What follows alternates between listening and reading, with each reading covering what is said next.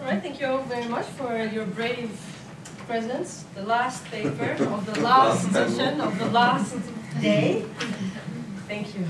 Um, I hope this won't be uh, too much of a...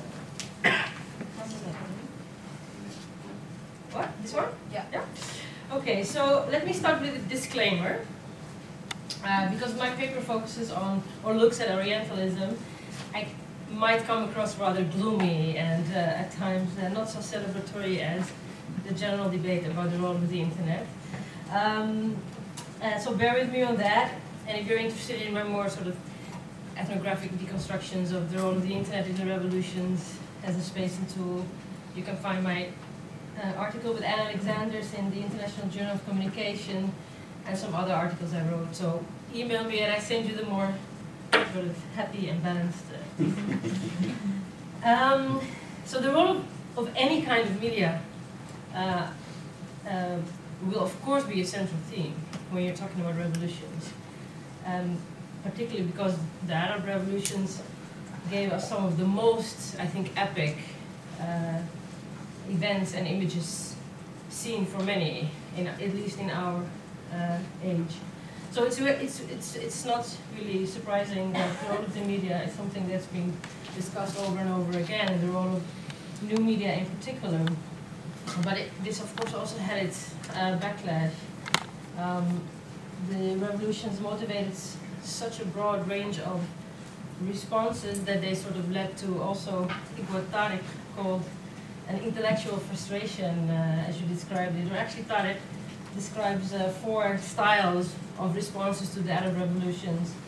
Um, muteness, which you call intellectual impotence, stammering, and third, the tele-techno expert vision, uh, and the subaltern, the activists themselves. And I think I'm talking about this third version you were identified, this tele-techno expert uh, response style. Um, but of course, I mean, the toppling of the dictators in Tunisia and Egypt, um, I mean, were events that happened through mass protests, and I wouldn't be able to start any paper or presentation without at least acknowledging that, uh, first of all, and also acknowledging the fact that it's been very important, despite our specific academic uh, work, for at least challenging the disgraceful regime change policy that has dominated the Middle East, at least for the last ten years since nine eleven, um, but also Egypt and Tunisia, in a sense, are kind of little antidotes to the unfortunate uh, hijacking of some of the revolutions by self-appointed national councils or intervention from the Gulf and NATO, as we've seen in Libya and maybe partly seen happening in Syria. And I think it's also important to mention that, that it's not just all Uh, happily ever after, but these are important side notes that need to be taken into consideration. So, uh, for me personally, watching and reading um, sort of the climax, uh, the, the, the moments of, of the beginning of the revolutions, um, I recognize, or I, I, uh, I saw this striking feature of uh, almost a neat extension uh, of the technophile framings that had started before with Georgia and Ukraine's two thousand five Twitter and Orange revolutions, and sort of peaked in the two thousand nine Iran Green and Twitter revolutions. It's fascinating to see how it was almost literally copy-pasted into the Arab revolutions in terms of the terms and uh, discourse that came with it.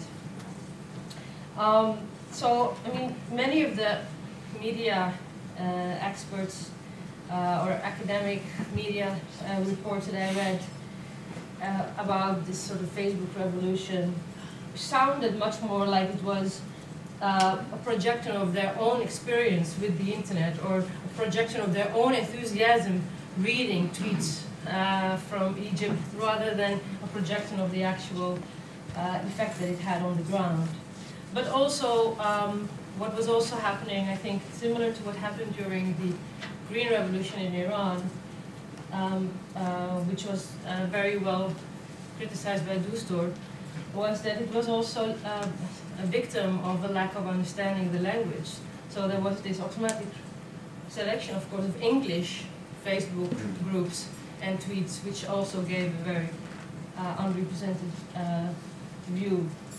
Now, ultimately, I think it's important to recognize that sort of the uh, technophilia hives are not very different from uh, the counter-cyber culture nineteen sixties um, uh, discourses uh, that came from this utopianism uh, from San Francisco Bay Area. Actually, if you look at the literature at the time of the late sixties, it has a similar uh, feel to it.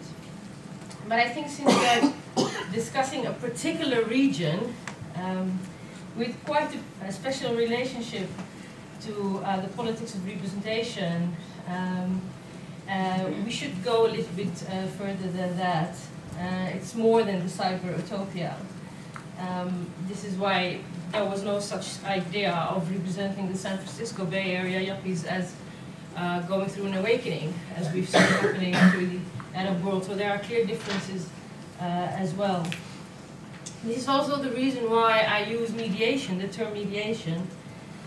Um, not purely in terms of dissemination, which of course is also very important and should be part of our inquiry, but I actually uh, consider mediation in its Marxist definition as employed by Raymond Williams and Terry Eagleton, namely sort of that which connects base and superstructure, or in other words, the set of ideological legitimations that uh, intimately uh, is intimately connected with political economy. It's uh, sort of old school, but I guess has uh, been as relevant as uh, now to understand that. So this brings me to Reem's uh, first uh, comment, I think, the opening. You said that, you know, the responsibility of uh, critical a academia is basically also to connect the dots, to show the, the, the, the dialectics and the linkages. And so I take it, I take your comment as also meaning to unveil the power structures. So to ask uh, how imperialism, why Al Ghonim is a poster boy uh, for internet activism and liberalism, networked horizontalism as the academic replacement of class power and physical resistance, and public diplomacy, soft power funding projects of internet campaigns, how they are all dialectically Uh, related. So I'm not going to answer all of these questions, of course, but I try to offer at least one venue or inquiry to do to deal with it by looking at sort of the Middle East internet realm, soft power, visual represent representations that came with it, how that is connected to civil uh, civilization discourses, and I think also a few of the points that Andrea raised about soft power and the kind of ideological campaigns behind Uh, political economy, which is very important, is discussed, particularly with I C T um, sectors. I personally got really triggered about this issue uh, and about also revisiting some of the older Orientalism literature, going back to Said and Mitchell. When I was invited last year, March, to discuss the role of social media in the revolutions um, at a conference with um, uh, a title that really sort of had a classic image uh, of the Orient. The title of the conference was Mirage in the Desert. And then there was also this camel on a flyer that was uh, uh, uh, lying around. I found that also really fascinating. Um, of course, there's a much longer depiction uh, of the camel and Arabs, or that connection with the Arabs and camel. And I went and read, uh, tried to read about it, and I found that particularly this image of the, the frozen camel in stride, mid-stride, apparently was very famous early in the days. Uh, it's really fascinating also to sort of relate that to the amazement about the Arabs and the activists using the internet. This kind of slight shock on the camel's face on that picture, that is signifying, signifying the Arab world as waking from uh, its sleep. Um, and it has this slight fear also, this camel on that, on the, one of those famous pictures. Um, and as Zorbi, James Zorbi described, it's kind of like this fear uh, at, uh, it looks back, sort of in fear at what it was running away from. And then it stares uh, forward in fear, in the unknown, at the unknown. So I thought it was really illustrative of the kind of combination of the camel mirage in the desert, uh, the shock about, oh my God, they use the internet. Um, it's really interesting to relate that to this idea of the awakening.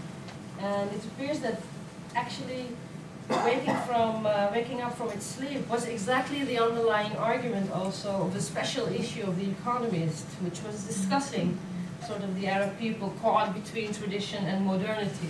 And it's this paradox of tradition and modernity that then I later also found in some of the articles that came out about the role of the internet in the Middle East.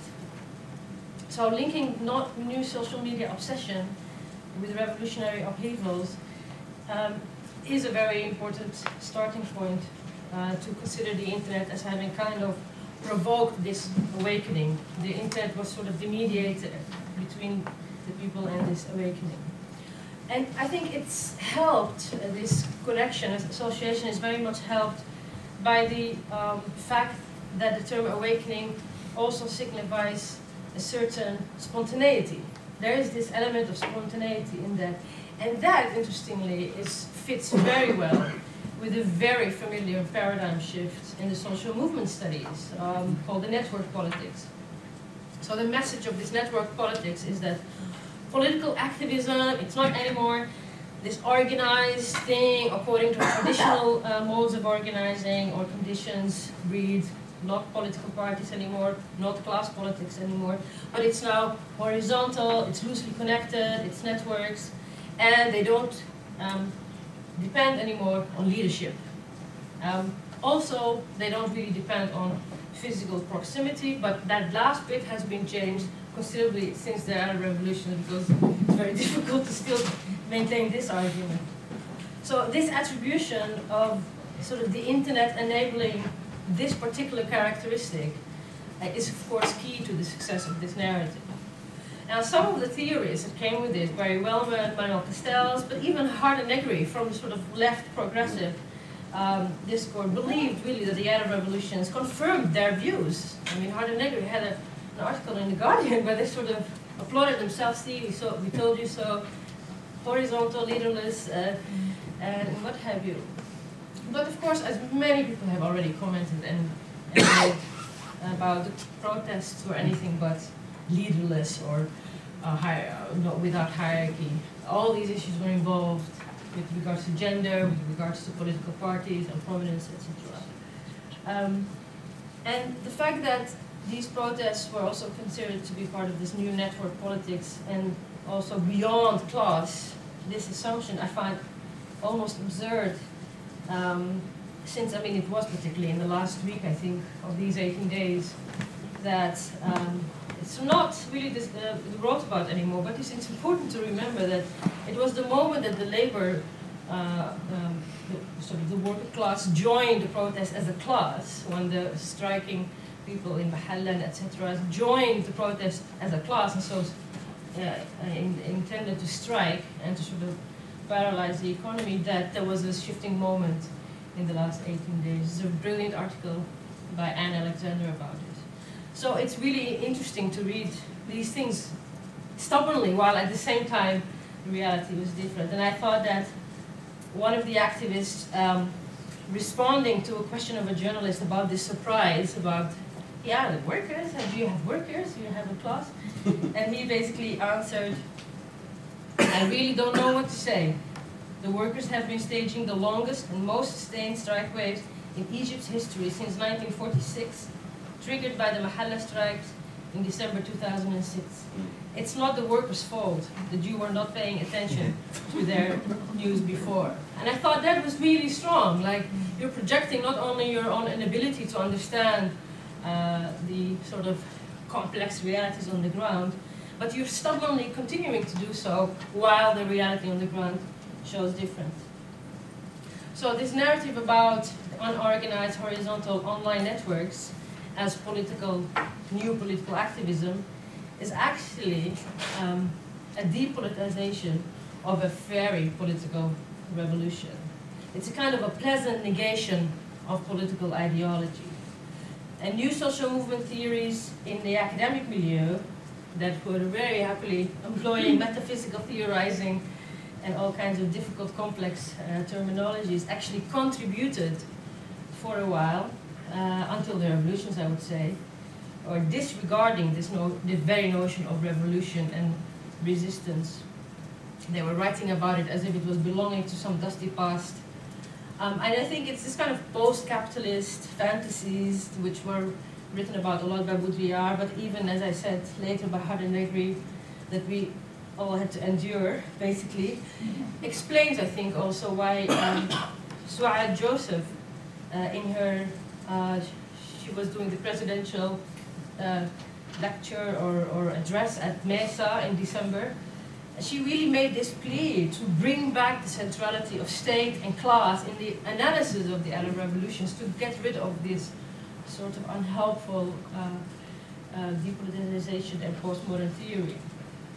But of course it explains also her address, and my feeling with that also explains the kind of discomfort with the amazed commentators. There is something discomforting when people write about others, or including you in that other, as, oh my God, they use Facebook, they're so smart, they use the internet. There's something not nice about uh, about that. And, and that reminded me um, of very much of the old literature about the Arabs uh, discovering, uh, sort of the Arabs discovering the internet. Reminded me of the nineteenth century British colonizers, who were really convinced that they were presenting modern civilization by bringing the printing press to Egypt, as Timothy Mitchell writes in his brilliant book, Colonizing Egypt. This similarity of, wow, we brought them printing press, they now can print and they can organize and they become a public sphere. This kind of amazement, but at the same time combined with, we brought you a certain um, model. So it was also in a way, therefore, that I felt like, so this Arab internet activism was a bit like the exhibitions that Mitchell writes about, sort of the native attracting this astonished Western uh, gaze. So presenting then in that narrative modernity, technology, and Islam uh, as uh, in opposition to each other is, of course, already framing the discourse about the internet. And this paradigm goes hand in hand with the idea that social media was important for, to quote Barry Wellman, developing a sense of modernity, in his article on the Arab revolutions, mainly on Egypt. So to quote further what Wellman says, he says, because much like Western societies, parts of Egyptian society are transforming away from traditional groups and towards more loosely connected, unstructured individualism. Again, projecting this sort of social movement uh, paradigm of networked individualism, connecting that again to us and moving away from their own uh, pre-modern forms of organizing. So if we were to consider the Facebook revolution as a passage from Egyptian non-modernity to the modern, then it does not require that much fantasy, of course, to hear this Orientalist echo resonating with this nineteenth century exhibition. So to continue from the same text by Barry Wellman, uh, he writes, they pronounced themselves as the Facebook generation, signifying that they were no longer the non-modern Egyptians of the past. And this also reminds me of this description of that camel, the past and, and forward. Of course, let me also remark that um, following also the critical analysis of Orientalism by Mitchells and um, uh, Said, that uh, a lot of these associations, of course, result from the massive outpour of images that Egyptians themselves have taken or actively produced. So it's not just a projection of Western frameworks, it's actually Egyptians themselves who are very, you know, into that uh, uh, discourse and framing. The fact that it's been selectively copy-pasted, that's not their fault, but they were an active agent also in representing this, uh, this narrative. And um, of course, uh, it then of course offers a very digestible uh, form as an alternative to the more complex and informed content. And so it's much more susceptible for media and newspaper articles to relate to this. So we generated a whole new visual genre about the internet. Uh, and I was really amazed when preparing for this paper how many such pictures there. I had to stop at a certain point. It didn't make sense to make a collage.